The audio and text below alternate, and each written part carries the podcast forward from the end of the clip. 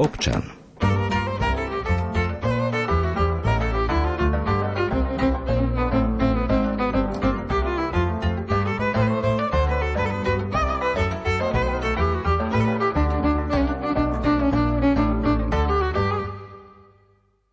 Covidové roky pripravili o príjem mnohých ľudí, ktorí museli siahnuť na svoje úspory. Keď už to vyzeralo na zlepšenie pandemickej situácie, prišla vojna na Ukrajine, ktorá zase sekundárne priniesla aj výrazné zdražovanie. Vidíme to na pumpách, v obchodoch či šekoch za energie. Odborníci radia, že pri vyššom nápore na peňaženky je dobre si kontrolovať príjmy aj reálne výdavky v domácnosti. Rovnako však odporúčajú vyhýbať sa úverom. Mnohí totiž zabúdajú, že pri úveroch dopredu míňajú budúce tušené príjmy a je to záväzok, ktorý musia splácať za každej situácie. Platí, že čím je jednoduchšie úver získať, tým väčšie je riziko, že ho nebudeme schopní splácať. Preto skôr, než podpíšeme akúkoľvek úverovú zmluvu, mali by sme sa zamyslieť. V prípade úveru nám môže umožniť výhodnú investíciu, ale môže nám tiež prirobiť starosti. Ako im predchádzať, dnes v rubrike Občan poradia dvaja hostia, Veronika Chudiaková zo Združenia Fénix a advokát Andrej Cifra. Hudbu vybral Jakub Akurátny a od mikrofónu vás bude sprevádzať Julia Kavecká. Ak sa teda už rozhodneme z akéhokoľvek dôvodu sa zadlžiť, teda zobrať si úver, na čo všetko treba v tomto prípade dávať pozor? Treba určite predtým, ako človek uvažuje nad tým, že by chcel zobrať úver, si uvedomiť vlastnú situáciu, v ktorej sa nachádzame, aké máme príjmy, aké máme výdavky, a zároveň nezabudnúť určite ešte byť k sebe úprimný, teda nejak e, si najlepšie napísať na papier, lebo to tam sa ukážu tie čísla, že koľko zarábam, aké sú príjmy, aj s výhľadom do budúcnosti, aspoň na to obdobie, na aké teda ten úver by sa mal čerpať. A výdavky, ktoré mám, teda tie normálne výdavky bežnej režie, e, najmä nájomné, nejaké energie, potraviny, lieky, cestovné do práce, kto má deti napríklad, tak nejaké škol škôl povinné deti mávajú krúžky alebo niečo iné do školy, nejaké výdavky. No a samozrejme mnoho ľudí má aj výdavky na úvery, čiže iné splátky úverov. A určite netreba zabudnúť aj na tú splátku úveru, ktorý ešte len budeme čerpať. No toto, keď si vlastne ľudia voči sebe postavia tieto čísla, tak by mali vedieť hodnotiť aj ešte lepšie možno to, že či vôbec uvažovať nad akýmkoľvek úverom, alebo nie a ak uvažovať, tak potom by malo byť dôležité, že na čo chceme čerpať tie finančné prostriedky. Čiže toto by som asi povedala, že toto je tak v skratke to najdôležitejšie, ale aj najpodstatnejšie. Preto, aby človek sa nedostal zbytočne do problémov v budúcnosti. Tiež treba myslieť na to, že človek môže v budúcnosti napríklad prísť o zamestnanie alebo môže ochorieť. Čiže je tam tá PNK napríklad. Čiže takéto tieto faktory hlavné si naozaj treba byť úprimný k sebe a porozmýšľať nad tým, že aké sú súčasné možnosti a aké sú s výhľadom do budúcnosti. Si toto ale ja neurobím sám, tak v podstate by to mala urobiť aj banka, e, ktorá by mala overovať schopnosti každého spotrebiteľa splácať tento spotrebiteľský úver. Ako to konkrétne prebieha? Možno trochu e, ten kontext je dobre vnímať. Ja to tak rozšírim, natiahnem to. My tú reguláciu poskytovania úverov teda zo strany štátu a nejakou legislatívou máme nejaký čas, ona sa nejak vyvíja, sprísňuje sa. V tom smere teda, že kladie sa dôraz na to, aby úveroví veriteľia mali by skúmať, aká je tá príjmová výdavková zložka majetkové pomery tých adeptov na tie úvery.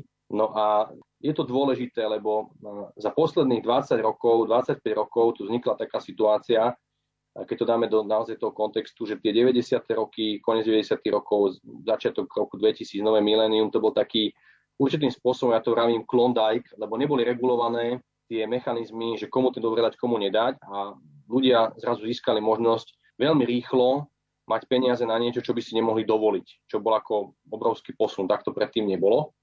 No a tento vývoj nejakým spôsobom, ja to tak z praxe vnímam, dospel k tomu, že tí ľudia sa naučili naučili financovať eh, aj spotrebu eh, úvermi, naučili sa, že tie úvery nejakým spôsobom poskytnú tie benefity, ktoré si môžu kúpiť, ale toto ako nie je cesta. Aktuálne aj akože dlhodobé alarmujúce sú štatistiky, aktuálna správa, čo som si pozeral Národnej banky Slovenska z minulého roka o finančnej stabilite, nejak hovorí teda o tom, že tie domácnosti ako sa stále, stále veľmi zadlžujú. V tomto smere teda sa kladú nejaké kritériá na banky, nebankovky, že komu by úver mali poskytovať, komu by nemali. Ale ten trend, ako Slováci si zvykli zadlžovať sa, ten kontext som nejak naznačil a v podstate tá možno medzi 30-50% domácností na Slovensku má dlhy. A to nehovoríme len vždy len o jednom dlhu, ale o viacerých dlhoch. No a ono by to malo vyzerať teda tak, že ako zjednodušenie, že keď niekto ide žiadať o úver, tak v prvom rade je to jeho zodpovednosť. A tá zodpovednosť teraz ju stále viac preberá štát. Ja sa na to pozriem z pohľadu teda tej banky, v tomto momente nebankovej spoločnosti. A mal by mať ten, ten žiadateľ ten úver také disponibilné príjmy, ktoré keď sa znížia o tie reálne výdavky aj na iné úvery, aby mu ostalo dosť teda na uspokojenie základných životných potrieb a na splátku toho úveru, o ktorý ide žiadať. Toto je mechanizmus, ktorý by takto mal fungovať, ktorý však z praxe sa ukazuje, o tom si môžem podať viac v mnohých prípadoch, takto nefunguje ani na strane tých bank ani bankových spoločností. Osobitnou témou je, že samozrejme, ak nie som nejaký kaskadér a nechcem si ublížiť, tak v tom rade by som si ja mal zvážiť, či do toho úveru ísť alebo neísť a či to má teda, ako, aký benefit mi to prinesie, či to nebude viac starostí skôr. Čiže z vašej skúsenosti banky si takto vlastne nerobia ten preklep, keď to tak poviem, toho spotrebiteľa a dávajú úvery hocikomu? Určite by sa po to žiadna banka, nebankovka nepodpísala, že sa to takto robí, ale realita teda taká je, že nejak by sa to robiť malo a nejak sa to robí v praxi. Ono ja sa to snažím pochopiť eh, akože z toho nejakého uhla pohľadu, že ono predtým bolo veľmi ľahké k tomu úveru sa dostať, k tým úverom, či už na kúpu nehnuteľnosti alebo k tým spotrebným. Potom sa tie kritéria začali postupne sprísňovať, ten trend 2015, 16, 17 sa tak spustil, sprísnila sa legislatíva a samozrejme tie aparáty tých bank, nebankových spoločností museli preškoliť tých zamestnancov. Oni majú vlastnú motiváciu na to, aby tie úvery predali, tá ostala naďalej, lebo však sú nejak platení, najmä provízne. A je nejaká realita, ako by sa to robiť teda malo, podľa predpisov, ako sa to robí. Ja by som možno akože ilustroval, k tomu sa možno budem vrácať, máme taký pre jeden z mnohých, hej, ako jeden z mnohých príkladov e, rodinu, ako takú možno, že typickú rodinu, pre, ktorá čeli takýmto problémom, to bola káza, ktorú sme zastupovali. Štvorčlená rodina s maloletými deťmi, dvoma, v podstate príjmy manžela a manželky e, boli celkom solidné, dá sa povedať, že ako stredná vrstva. Ten problém bol v tom, že tie výdavky boli teda také, že im hltali eh, gro tých príjmov alebo veľkú časť, že to bolo proste napnuté, hej, že čo ste zarobili, ste minuli, akoby.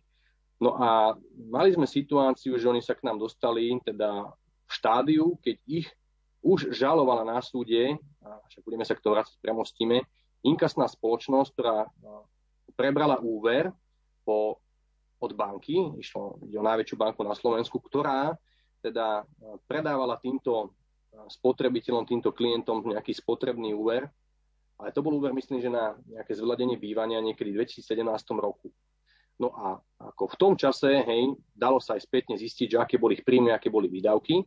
A teraz, že ako sa to robí, nerobí. No tak toto bola situácia, kedy my sme sa vlastne pozreli na to, že, že skúsme sa pozrieť, ako by to vyzeralo, že či by ste ten úver dostali alebo nedostali v danom čase. Tak sme si vyžiadali od nich, a to je taký ako návod, že ak by sa na to malo ísť, a to vlastne korešponduje s tou legislatívou. Vyžiadali sme si za predchádzajúci kvartál dňu, alebo teda mesiacu, kedy bol úver poskytnutý, príjmy podľa výplatných pások, obaja boli zamestnaní. Viete si spočítať, aký máte priemerný čistý príjem na mesiac tých troch posledných mesiacov.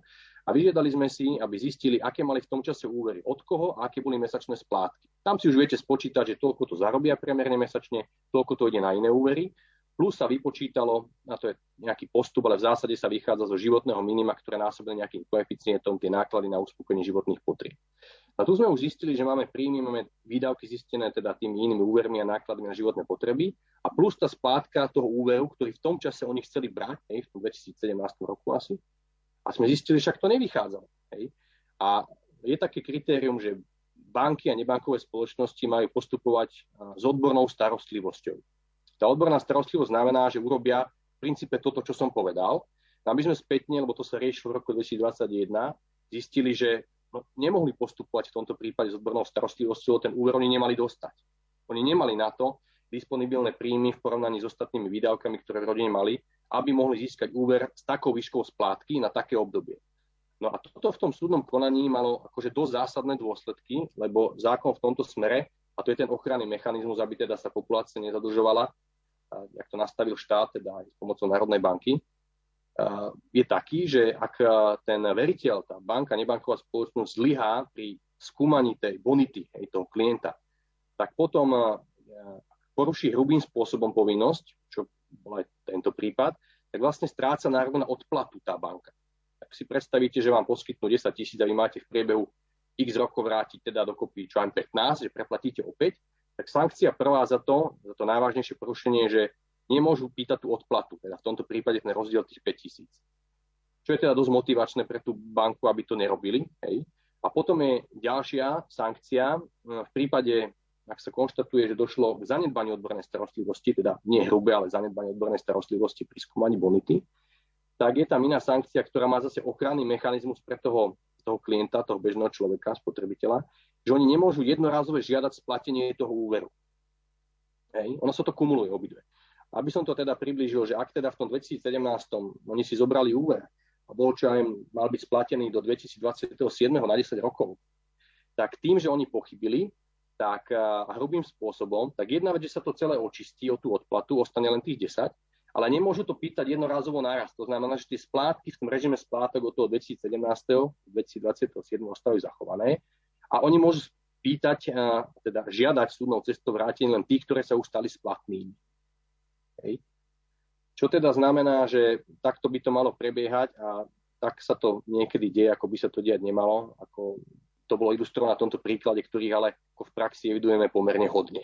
Viete, možno máte aj prehľad, že koľko teda úverov končí s problémami, že ľud- zlyhávajú vlastne, že ľudia nemajú tie finančné prostriedky na ich platenie? Ono sa to veľmi mení. Ja nemám štatistiku v tomto smere, že nejaké číslo, ale ja by som sa odvíjal od toho, že vieme sa pozrieť, ako to vyzerá tá krajná situácia, koľko máme osobných bankrotov, to je samostatná kapitola, ale vieme sa pozrieť na to, že ak je zadlžená populácia, že ktorí sú vlastne ohrození, lebo to sú veci, ktoré sa menia dynamicky z týždňa na týždeň, z mesiaca na mesiac, ako ľudia proste majú výpadky v práci alebo nejaký zdravotný problém a tá zadlženosť tej populácie, ktorá v tých domácnostiach je niekde na úrovni tých 30-50 a mnohí z nich majú tie e, výdavky sa im blížia naozaj k tým príjmom napnutá. Takže toto je to číslo možno niekto povie, že je dramatické, ale ja si myslím, že není vzdialené veľmi od reality. To je skupina ohrozených ľudí ktorým, keď sa niečo udeje, tak proste dostávajú sa do omeškania. V prípade napríklad tejto rodiny, čo som spomínal, došlo tiež k tomu, že im by to bolo všetko vychádzalo, aj napriek tomu, že tá banka pri tej bonite nejak zlyhala, lebo mali pomoc rodiny. A tam sa stalo to, že manželka náhle ochorela, mala zdravotný problém, ktorý si vyžadoval dlhodobé riešenie, to znamená, že PN výpadok príjmu, výpadok príjmu rádové niekoľko sto eur bolo to do 500 eur, ten spôsobil tak dramatický problém, že celé sa to zosypalo a jednoducho sa dostali do neschopnosti splácať jednému, druhému, tretiemu, štvrtému veriteľovi banky, nebankov. Tam je asi dôležité to, aká úverová zmluva bola podpísaná. Už asi tam treba hľadať možno aj príčinu niektorých tých problémov. Tak skúsme teda povedať, čo všetko musí táto úverová zmluva obsahovať, na čo si máme dávať pozor pri jej podpise. Z pohľadu tých zákonných kritérií, oni tie zmluvné formuláre, v podstate každá tá spoločnosť, úverový veriteľ robí s nejakým formulárom, ktorý je aktualizovaný podľa toho, čo vyžaduje legislatíva. V prvom rade to musí byť zatvorené písomne, tých, tých kritérií je tam pomerne hodne. Ale to, čo ja by som tak užívateľský z pohľadu toho bežného človeka, na čo by som sa sústredil, je to, že v prvom rade vedieť, akú sumu dostanem, sú to možno banálne veci, ale často tá suma býva okresaná alebo môže byť o nejaké poplatky, takže koľko ráne dostanem na účet a aká suma má byť vrátená späť tomu veriteľovi, aká je výška splátky. No a potom sa tam objavujú parametre typu teda úroková sadzba, ročná percentuálna miera nákladov, adresa veriteľa na uplatnenie reklamácie a tak ďalej a tak ďalej. A to sú veci, ktoré ten veriteľ musí dodržať. Sú no, kontrolovaní ohľadne dodržania týchto mechanizmov, ale opäť by som ja viac akcentoval možno to, že to v samotné rozhodnutie, či do toho úveru ísť alebo neísť, či to utiahnem, či to neutiahnem, či ten úver, tie peniaze potrebujem na niečo, čo mi naozaj priniesie dlhodobý benefit alebo niečo, čo sa preje a ja to budem potom musieť ďalšie roky splácať. Toto je asi kľúčové. Samozrejme, v prípade pochybenia v tej úverovej zmluve na strane toho úverového veriteľa, čomu teda dochádza pomerne tiež dosť často, teda ak nie je tam nejaký ten zákonný atribút, tomu sa bližšie vyjadrí ešte kolegyňa, tak to má zase tie dôsledky ako v prípade zanedbania, skúmania tej bonity s odbornou starostlivosťou hrubým spôsobom. Hej. To znamená, že ten úver sa stáva bezročným a bezpoplatkovým, stráca nárok ten veriteľ odplatu. Typickým príkladom býva častokrát, že tá poskytnutá suma nie je taká, ako sa uvádza na papieri, lebo tá celková odplata je v skutočnosti iná, ako sa definuje nejakým parametrom Rapamana. Ak ale tá zmluva neobsahuje všetky tieto náležitosti, ktoré ste vy spomínali, tak ten spotrebiteľský úver sa považuje za bezúročný a bezpoplatkový. Skúsme vysvetliť, čo to znamená a akých prípadov sa to týka. Náležitosti e, zmluvy o úvere sú uvedené v zákone o spotrebiteľských úveroch ale pre bežného e, klienta, bežného dlžníka nie je dôležité poznať zákon. Dôležité je, napríklad na nás sa veľmi často obracajú záujemcovia o pomoc e, vtedy, keď nám volajú, že si všimli alebo uvedomili, že v zmluve o úvere, ktorú splácajú, je vysoký úrok. Ale úrok nie je jediným, e, jedinou náležitosťou, ktorá musí byť v súlade s právnymi predpismi ale veľmi dôležité okrem úroku je aj ročná percentuálna miera nákladov a napríklad tiež aj výška splátky. A tieto všetky tri, okrem iných, e, vlastne hovoria, veľmi často vypovedajú o tom, či zmluva je alebo nie je v súlade s právnymi predpismi. Hovoríme teraz len o náležitostiach, okrem iných vecí, ktoré majú vplyv na to, či zmluva je alebo nie je v súlade s právnymi predpismi.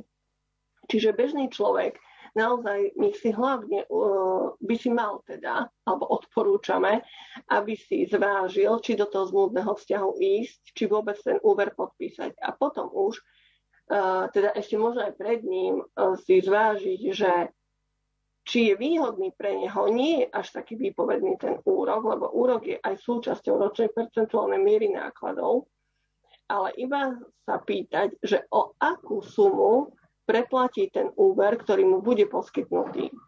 Teda toto je veľmi dôležité. A tie samotné náležitosti sa nedajú len takto v takejto relácii vysvetliť a naozaj aj my sa zaoberáme tým, že kedy to vo vzťahu k akej zmluve uh, dáva aký obraz. Čiže skôr už potom, ak by chcel niekto z poslucháčov to poradenstvo, tak nech nás určite kontaktujú alebo nejakého odborníka, ale na porozumenie tomu je dôležité len vedieť, o akú sumu preplatím ten úver. Čo sa však týka tej súvislosti, že či je úver bezúročný a bezpoplatkový, tak určite sú niektoré náležitosti také dôležitejšie, ktoré keď nie sú správne uvedené alebo vôbec uvedené v tej zmluve, tak aj na základe nich sa úver stáva bezúročným a bezpoplatkovým praxi to znamená, že vlastne ak je to takto vyhodnotené, samozrejme, že rozhodnúť o tom môže iba súd, ale ak je to takto vyhodnotené, tak ten dlžník musí vrátiť uh, iba to, čo si požičal, teda tú istinu toho úveru. Ja by som ešte možno krátke doplnil uh, tie parametre, ktoré odvodňujú to, že ten úver považovaný za bezročný a bezpoplatkový, ako by bolo povedané, sa teda nejak definujú jedna vec v zákone o spotrebiteľských úveroch a iných úveroch a pôžičkách. Ten máme v nejakej podobe s nejakými zmenami k dispozícii roku 2010, ale veľmi teda podobná úprava tých dôsledkov bezročnosti a bezpoplatkovosti úverov je rovnako aj v zákone z roku 2016, nehovorím tu čísla, a je to zákon o úveroch na bývanie. To znamená, že úvery, ktoré boli poskytované na obstranie nejakého obydlia. A tie veci, ktoré platia pre spotrebiteľské úvery, rovnako platia pre úvery na bývanie. Takže určite je vhodné, ak niekto má uzatvorené z úverové zmluvy obdobného typu a buď si z preventívnych dôvodov alebo z dôvodu hroziacich problémov, ale už existujúcich, nechať si tie zmluvy skontrolovať, lebo to e, množstvo tých, e, tých vád, tých náležitostiach, ktoré spôsobujú tú bezúročnosť. Ja tu hovorím o tej odplate, čo je teda ako je rozdiel, či zaplatíte 10 alebo 15 tisíc tej, tej banke nakoniec. Tak to, to percento tých uh, tých chybných zmluv je pomerne vysoké a reaguje na to aj súdna prax, ktorá sa vyvíja. Hej. Takže hovoriť nejaké definitívne závery nie je úplne, nech sa mi to niekto bral doslovne, ale určite by som si byť na mieste niekoho, kto je v týchto topánkach úverových, nechal tú zmluvu skontrolovať.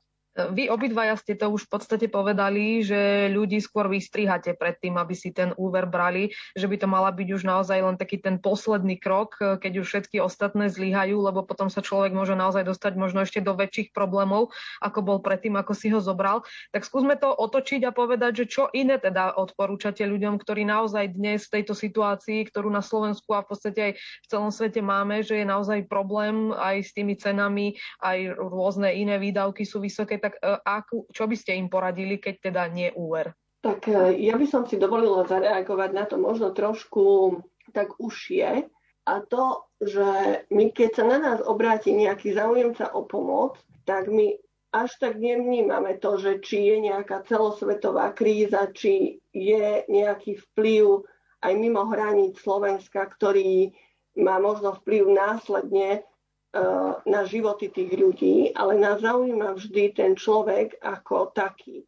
Teda klient je na prvom mieste a zaujíma nás najmä to, že akým spôsobom došlo k podpisovaniu úveru, ako, aké má problémy aktuálne s tým, že ho nedokáže splácať, čo, ho, čo to spôsobilo. Čiže aj keď uh, určite rezonuje v spoločnosti aj medzi poslucháčmi tá téma toho vojnového konfliktu na Ukrajine, tak v zásade pri tom, že človek sa dostáva do omeškania, toto nie je ten prioritný problém. E, dôležité je teda, že čo sa stalo, či prišiel zamestnanie napríklad, či sa dostal do nejakých okolností životných, že sa mu zhoršilo zdravie, alebo nejaké rodinné, napríklad sa ľudia rozvádzajú, čiže povedzme odrazu nie sú dvaja na ten úver, už ten príjem nie je teda z dvoch príjmov a tie výdavky teda tiež, ale je to len z jedného príjmu a ten jeden človek odrazu musí vykrývať všetko, čo doteraz išlo z dvoch príjmov. Čiže tieto dôležité kľúčové, ako keby tie okolnosti e, toho človeka, ktoré sa ho týkajú, tie sú pre nás dôležité. A z toho potom vychádzame, že čo sa mu dá poradiť a uh, akým spôsobom. Môže sa stať, že budú dve úverové zmluvy od rovnakého veriteľa z rovnakého obdobia uh, podpísané, ale obidva prípady sa budú vyvíjať úplne iným smerom a to preto, lebo ten vplyv rôznych faktorov, ktoré do toho vstupujú, má na to veľmi veľký uh, veľmi, veľmi to ovplyvňuje. Čiže môže byť klient, ktorý napríklad aktívne sa do toho zapája, do toho, e, že potrebuje vyriešiť tú svoju situáciu, čo je úplne veľmi dôležité a nevyhnutné na to, aby sa to vôbec vyvinulo mm, tak, aby sa mu dalo pomôcť. Alebo to bude klient, ktorý nám len nechá tie papiere, teraz obrazne povedané, nám ich len prehodí tú kvopku a starajte sa, tak tam bohužiaľ už sa pomôcť nedá. Čiže naozaj je veľmi dôležité toto hlavne, že aby ľudia boli aktívni, aby vyhľadali pomoc a hlavne keď už sú v problémoch e, so splácaním úveru. Akože keď je ten problém, že naozaj uh, už sa to stalo a teda chceme to riešiť, tak uh, papiere. Má dispozícii naozaj zmluvu, mať prehľad o tom, že čo som zaplatil. Ako banálna vec, kameň úrazu v mnohých prípadoch. Hej, informačná núdza. Keď máte toto, viete zanalizovať, viete sa rozhodnúť, ako postupovať. Na toto by som apeloval. Toto je asi ten základ. No a potom je otázka tá, potom zhodnotení, viete, že viem, komu dlžím, koľko dlžím, jak má silnú tú pohľadávku voči mne. Teraz pomenúvam to právnické. A teraz si vybrať, že kde sú priority, hej, čo si musím udržať. Potrebujem jesť, potrebujem niekde bývať, potrebujem si udržať, ja neviem, tú hypotéku, a to znamená, že tá štruktúra poznania tých, tých záväzkov, komu koľko dlžím, je istým spôsobom, keď radíme tomu klientom, je určujúca, že už to tak poviem, čo uprednostniť. Lebo keď vám ten príjem nevychádza, tak musíte zvážiť, kde sú vaše priority a čo musíte v prvom rade poplatiť. A keď je niečo problémové, kde sa viete prípadne brať na súde, tak to proste niekedy pre vás má význam a skúsite to. Ja som to tiež niekde čítala, že keď už teda mám nejaký obmedzený rozpočet a že musím si vybrať, že čo mám z tohto obmedzeného príjmu zaplatiť, takže určite to v prvom rade má byť splátka úveru, že skôr možno počka nájom alebo niečo iné. Takže vy súhlasíte s takýmto postupom, že v prvom rade teda naozaj sa snažiť splácať úver. Není to absolútne, lebo viete, je rozdiel, či ten úver je splátkou hypotéky za vašu strechu nad hlavou, alebo je to úver na druhé, tretie vozidlo, ktoré máte na splátky a popri tom máte samozrejme nejak e, namiešanú rodinnú konšteláciu. Môžete mať deti, môžete mať starých rodičov, môžete mať nejaké iné povinnosti, s ktorým sa spájajú výdavky. A je úplne logické, s čím sa vlastne stretávame, že ten človek potrebuje mať uhradenú stravu. Hej. Keď má uhradenú stravu, potom si spravidla je schopný uhradiť tie náklady spojené s bývaním a teda do toho by som zahrnul možno aj to nájomné, prípadne tú hypotéku a potom prichádzajú možno iné veci. Takže mm, tam tie priority sú veľmi individuálne. Ja by som ale opäť to otočil od tej roviny, že musím vedieť, komu dlžím, čo dlžím a na základe čoho dlžím a potom sa dá naozaj nejak normálne, ale aj na nejakej odbornej úrovni poradiť, že pozrite, tu treba komunikovať, treba jednať, tu sa dá požiadať o odklad, ale nestratiť na tým kontrol, mať o tom prehľad. Keď máte jeden problém, je to ľahšie, ako keď ich máte takýchto meškaní 20, 30.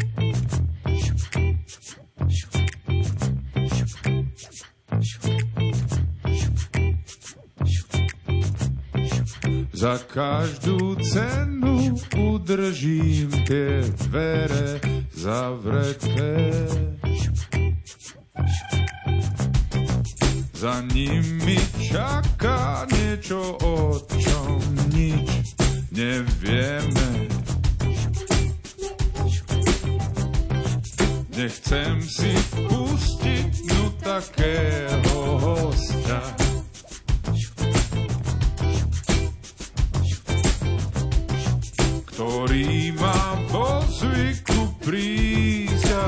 už navždy zostať. Blíži sa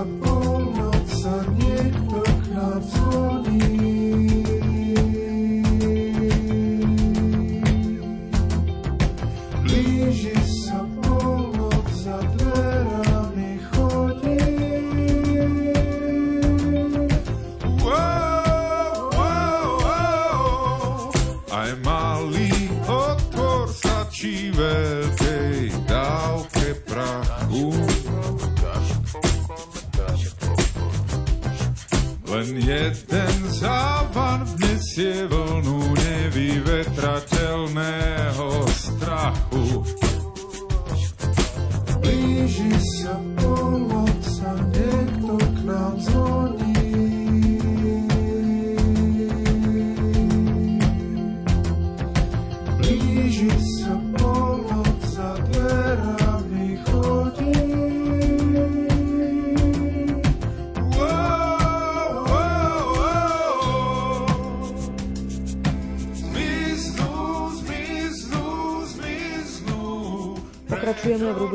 Občan, v ktorej sa dnes venujeme úverom a problémom s nimi spojenými.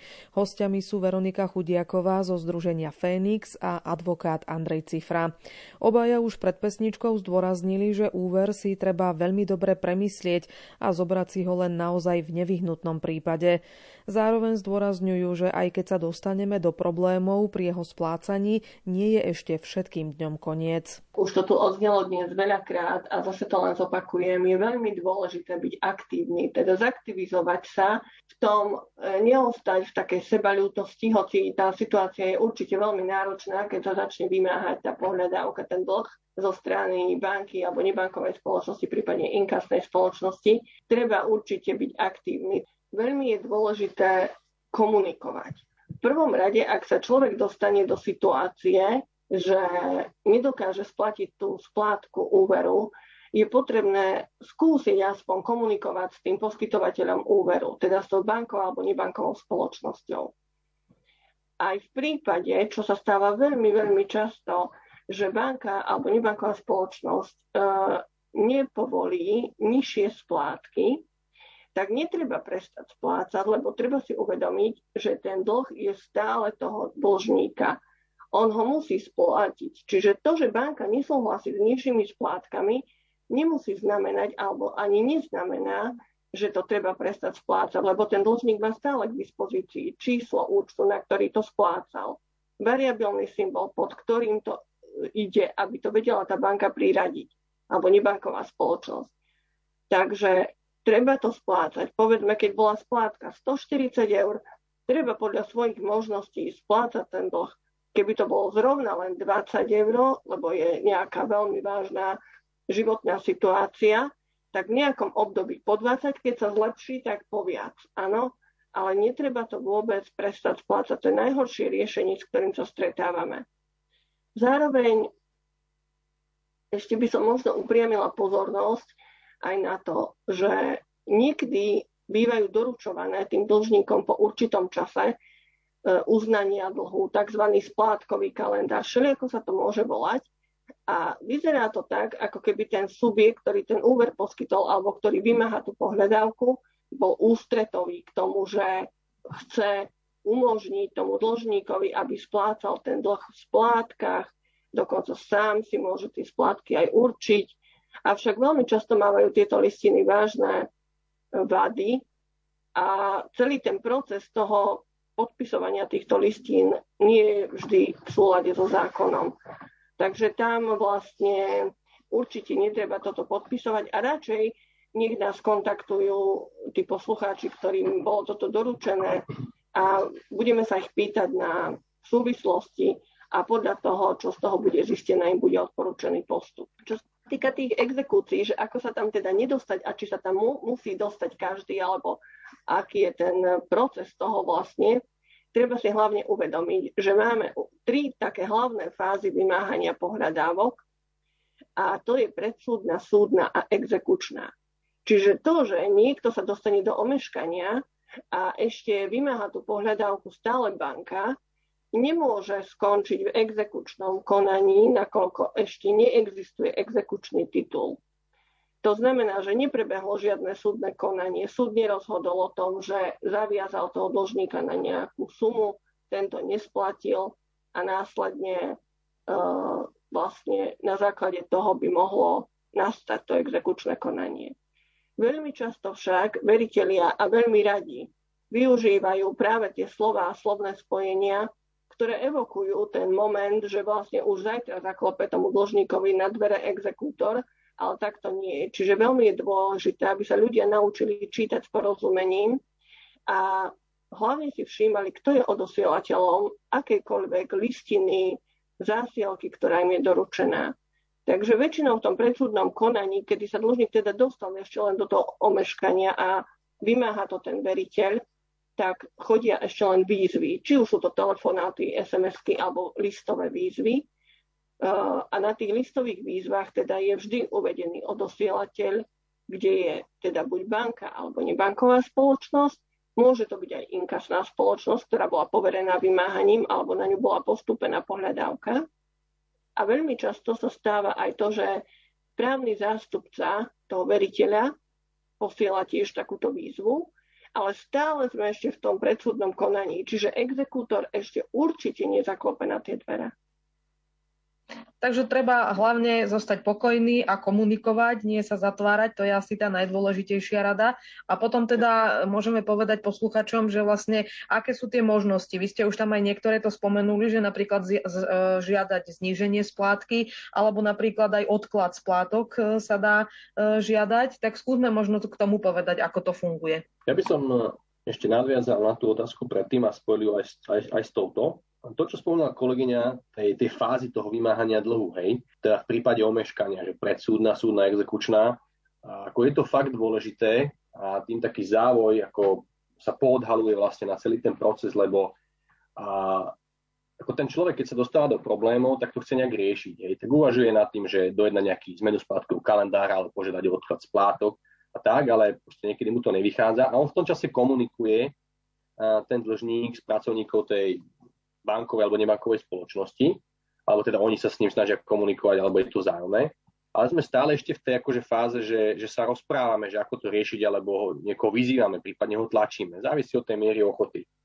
Ale tu by som chcel ešte zdôrazniť ten moment, že toto býva nepríjemné, býva to nepríjemné pre toho dlžníka, ale tam sa dá veľa vecí naozaj vybaviť, vyjednať, vysvetliť a získať nejakú korekciu alebo úľavu na strane toho veriteľa, ale súčasne mať čas na to, aby som sa zorientoval, lebo ak eh, vychádzam z tej znalosti praxe, že to percento tých úverových zmluv je nie malé percento, je proste, má nejaké vady, ktoré odvodňujú korekciu tej celkovej sumy alebo niečo. Tak mám čas vyhľadať odborníka. Takže komunikovať s tým veriteľom, ale súčasne vyhľadať odborníka. Ale je tu jeden moment, hej, keď ustane tá tá fáza, hej, kde vám aj môžu niečo povoliť, alebo s tichým súhlasom vám povolia nejaké, teraz nehovorím o, o formálnom schválení odkladu splátok, ale že vám umožní nejaký splátkový kalendár po x tom telefonáte s nejakým pracovníkom, neznamená, že oni sú s tým vždy spokojní, pokiaľ to nemáte dohodnuté na strane toho veriteľa a môže dôjsť, že to dajú na súd.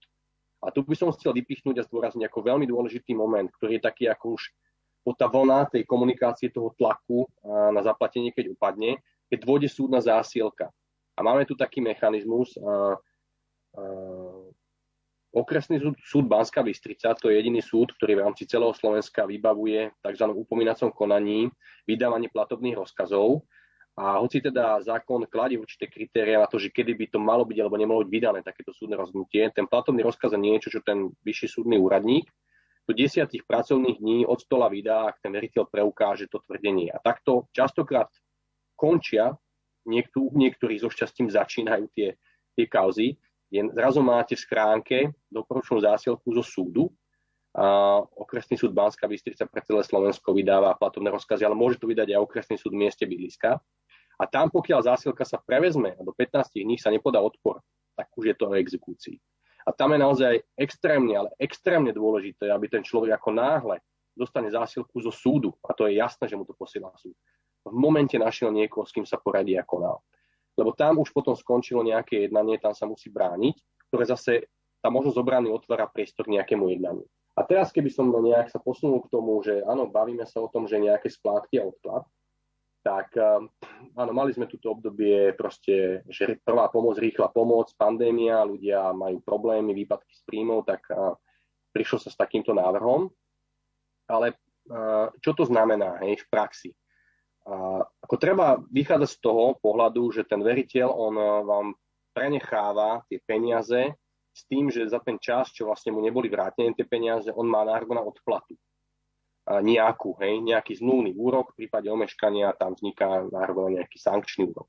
A ten odklad, pokiaľ vlastne eh, legalizuje hej, eh, zmluvne tú možnosť, že po nejaké obdobie ten dlžník nemusí platiť, čo aj, že pol roka sa ako keby vystrihne, že nemusím platiť, ono to neznamená, že sa to zmrazilo a ostane to vlastne o, o ten pol rok, že to je v rovnakom stave, ako to bolo na začiatku. To vôbec nie.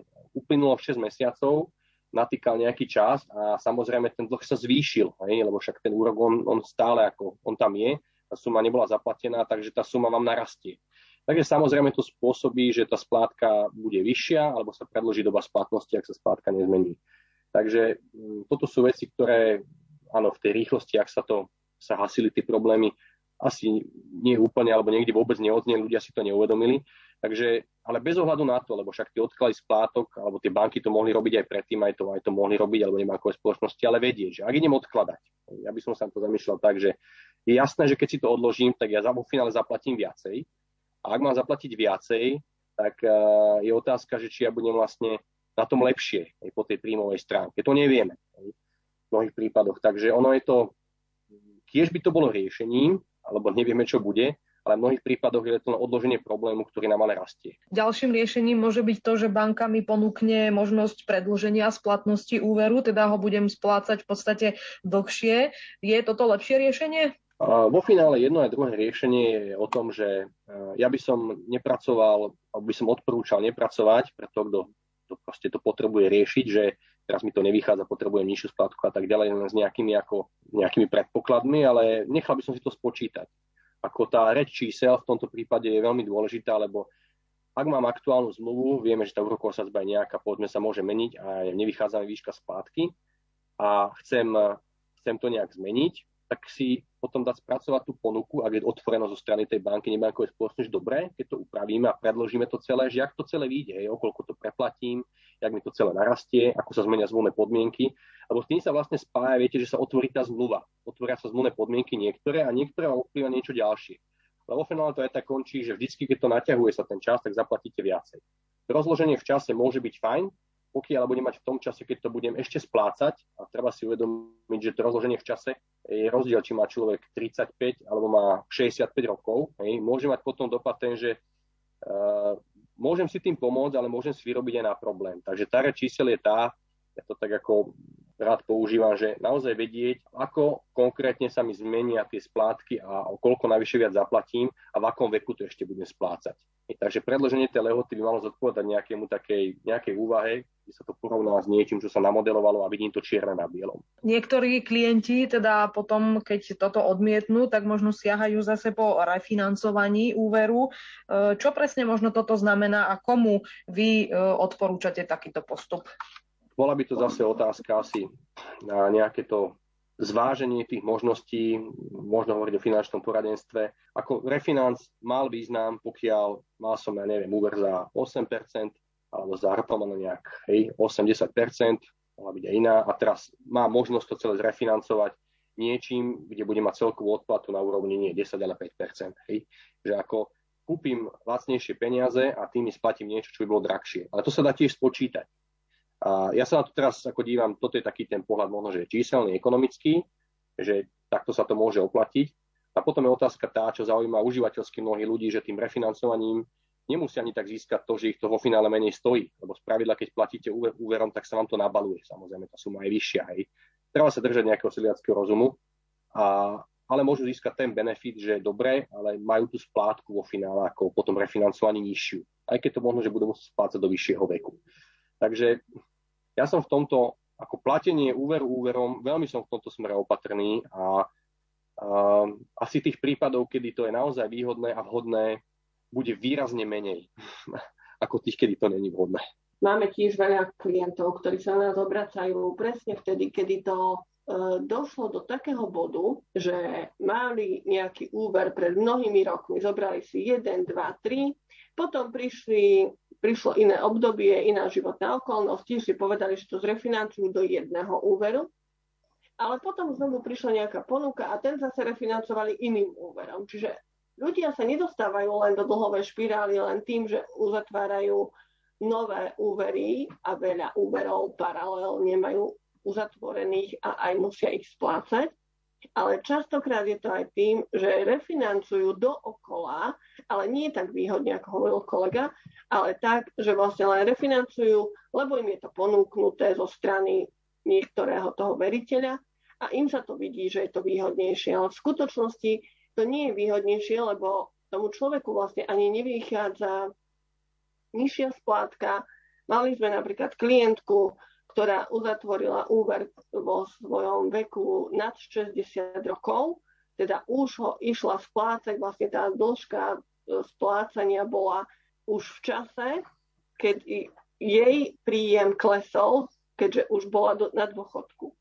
Ale výška splátky ostala stále rovnaká a bola naozaj veľmi vysoká, vyše 300 eur mesačne a na 8 rokov, takže to bolo veľmi nevýhodné pre ňu a popri tom voči tým úverom, ktoré refinancovala, bola výška splátky len o 20 eur nižšia. Ale doba splatnosti, termín splatnosti vlastne sa predložil. Čiže naozaj si treba veľmi veľa faktorov tam všímať, ale zase sme ako keby len na začiatku tohto dnešného rozhovoru, že zvážiť si tie svoje vlastné možnosti, prípadne sa poradiť s niekým, aby to bolo naozaj čo najlepšie a nie sa dostávať do ešte väčších problémov. Keď e, zlyhajú všetky tieto možnosti, e, ako si teda môžem komunikovať s bankou, keď mám problém so splácaním úveru, tak prichádza vlastne ďalšia fáza a teda môže dojsť e, k vymáhaniu dlhu. Ako, aký, ako prebieha tento proces? Tak, tak ako som už aj spomínala, to vymáhanie vlastne začína v zásade v tom predsúdnom konaní. To znamená, že tesne potom, ako sa dlžník dostáva do omeškania so platením prvej splátky, ktorú neuhradil už na čas, alebo na, uhradil na čas, ale nie v tej výške, ako bola dohodnutá v zmluve o úvere. A to začína vlastne väčšinou nejakou výzvou, upomienkou.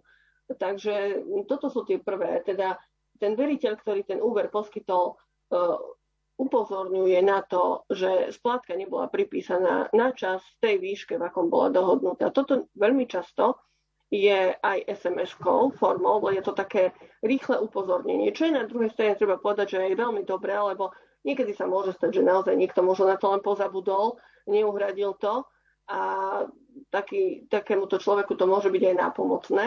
Ale keď už hovoríme o tom omeškaní, tak vlastne to je tiež rovnaká forma, len už to splnenie toho dlhu vlastne nie je také jednoduché. Ďalej sú to vlastne väčšinou telefonáty, kontakty, telefonáty, kde tiež vyzývajú teda na tú úhradu dlhu a následne listové zásielky. A to už záleží od tej postupnosti, ako to má tá banka alebo nebanková spoločnosť nastavené, ale zároveň vyplýva to aj zo zákonov. Čiže musí, musí vyzývať, musí dávať určitý počet dní na splnenie, to už presne je určené. Dôležité je však, aby ten dlžník komunikoval, aby sa snažil komunikovať tou uh, spoločnosťou, ktorá mu úver poskytla, ale zároveň, aby uh, nepodpísal niečo, čo by bolo voči nemu. Teda je tam veľmi veľa úskalí, hoci na jednej strane tu hovoríme o tom, aby komunikovali e, určite s tými veriteľmi a na druhej strane samozrejme ten spotrebiteľ je vždy tá slabšia zmluvná strana a to znamená, že vo väčšine prípadov si dovolím tvrdiť, že tí ľudia, tí spotrebitelia, tí dlžníci sa nevyznajú do tých právnych predpisov, nevyznajú sa do toho, že či je to výhodné, keď niečo podpíšu, uh, hoci teda tá spoločnosť to môže ponúkať, ako že je to niečo výhodné. Čiže ak sú si aj nie istí, tak určite nech sa poradia uh, s niekým, kto sa do toho lepšie rozumie a kto im aj vyhodnotí trošku tú situáciu, že čo urobiť. Ja by som ešte uh, možno jednu vec chcel zdôrazniť. To ako odznelo úvod, že vymáhanie dlhu. Teraz si uvedomiť to, že to vymáhanie dlhu ono nezačína až tým, že je podaná žaloba na súd. To by som chcel akože zdôrazniť lebo ako vymáhanie dlhu znamená, že niekto využije nejaké ako nástroje, spravidla komunikačné a vytvoril tlak na to dlžníka, aby zaplatil. A toto ako, nie len ako, že sa o tom zmienujem len tak, ale ako veľká časť ľudí, ako naozaj veľká časť ľudí práve v tej, tej predsúdnej fáze ako pod vplyvom strachu, ale aj nevedomosti je ochotná pristúpiť naozaj na veci, ktoré, lebo tam dochádza aj, že hej, tam môžu byť rôzne veci, okrem iného, že vám ponúknú refinancovanie úveru hej, za veľmi nevýhodných podmienkoch, podmienok tým, že vy vlastne dostanete nádej, že aha, však nebudem mať exekúciu, lebo vám niekto hrozí exekúciou. No, proste ten tlak je naozaj o tom, to sú psychologicky prepracované veci, ako pokiaľ je to v hranici nejaké legality OK, ale minulosti veľakrát bolo vytýkané, že veľmi, veľmi drsne sa postupovalo voči tým omeškaným dlžníkom, naozaj SMS-ky, telefonáty deťom, starým rodičom, susedom. Prax tých niektorých spoločností bola taká a plus tie banky a nebankové spoločnosti poverujú často externé firmy, ktoré vlastne majú na toto školený aparát. Takže to vymáhanie naozaj reálne začína pred tým súdom a veľa časť, veľká časť ľudí ešte predtým je ochotná platiť, aj platí, kým môže. Až potom nastupuje tá fáza ďalšia v nejakom bode. Dôležité je vedieť, že súdne zásielky sú doručované v bielých obálkach s červeným pásom do vlastných rúk. A trošku my považujeme za nešťastné, ako je to vyriešené, lebo v tom rohu, jedného rohu tej obálky je uvedená Slovenská pošta. Ale je veľmi dôležité nie len pri týchto obálkach, pri akýchkoľvek listových zásielkách, keď sú doručené, treba ich otvoriť, pozrieť si tie listiny, kto píše, kto je odosielateľom. Keď je v tom napríklad návrh na vydanie platobného rozkazu, alebo platobný rozkaz, tak to treba sa hneď aktivizovať a naozaj vyhľadať tú pomoc, pretože je len 15 kalendárnych dní na to, aby ten človek sa bránil. Ak sa brániť nebude, ako je hovoril kolega, ak je tam platobný rozkaz vydaný, tak ten platobný rozkaz sa stane právoplatným a vykonateľným a zároveň exekučným titulom, na základe ktorého už tú exekúciu je možné zo strany toho veriteľa začať to exekučné konanie. Čiže naozaj e, veľmi, veľmi treba si dávať pozor na to, aby sa takýmto neuváženým spôsobom ľudia nedostávali do problémov exekučného vymáhania, v ktorých sú tie úroky, trovy exekučného konania ďalšími čiastkami, ktoré navyšujú zbytočne ten dlh, ktorý možno ani keby sa bránili v tom súdnom konaní, možno by ani nebol buď taký vysoký, alebo žiadny. Tam naozaj asi v prvom rade príde ten strach a snažia sa to hoď ako riešiť, takže vlastne potom sa tie problémy nabaľujú. Tak e, skúsme možno ešte na záver, keďže už čas nám pomaly uplynul, povedať teda, ak sa teda dostanem do akýchkoľvek problémov, čo sa týka úverov, môže teda e, každý kontaktovať bezplatne vaše združenie Fénix. Tak povedzme, akým spôsobom a čo všetko k tomu treba, čo je potrebné mať, aby som vôbec ten svoj problém mohol riešiť. Môžu nás kontaktovať ľudia z celého Slovenska, môžu nás kontaktovať rôznymi spôsobmi, komu ako vyhovuje. Buď teda môžu poslať správu cez e, sociálne siete, a to e, Facebook alebo Instagram, môžu nás kontaktovať cez našu webovú stránku, kde je formulár, kde teda napíšu správu a svoje telefónne číslo, na základe ktorého to ich budeme následne my kontaktovať Samozrejme je veľmi dôležité, aby akoukoľvek formou nás kontaktujú, aby popísali tú svoju e, skutočnú podstatu toho problému, e, situáciu, v ktorej sa nachádzajú, aby sme mali aspoň nejaký základ a následne na základe toho e, sa bude tá komunikácia a poradenstvo viesť. Takisto nás môžu kontaktovať telefonicky. Telefónne číslo je uvedené na tej webovej stránke, respektíve 0915 273 824 tiež nás môžu, vlastne listiny nám môžu doručovať aj mailom naskenované. V tomto bode by som chcela apelovať, že prosíme nie skenovať mobilom, ale na riadnej kancelárskej e, kopírke. A to už je záver dnešnej rubriky Občan. Hostiami boli Veronika Chudiaková zo Združenia Fénix a advokát Andrej Cifra. Ešte príjemný deň s rádiom Lumen vám želá Julia Kavecká. Do počutia.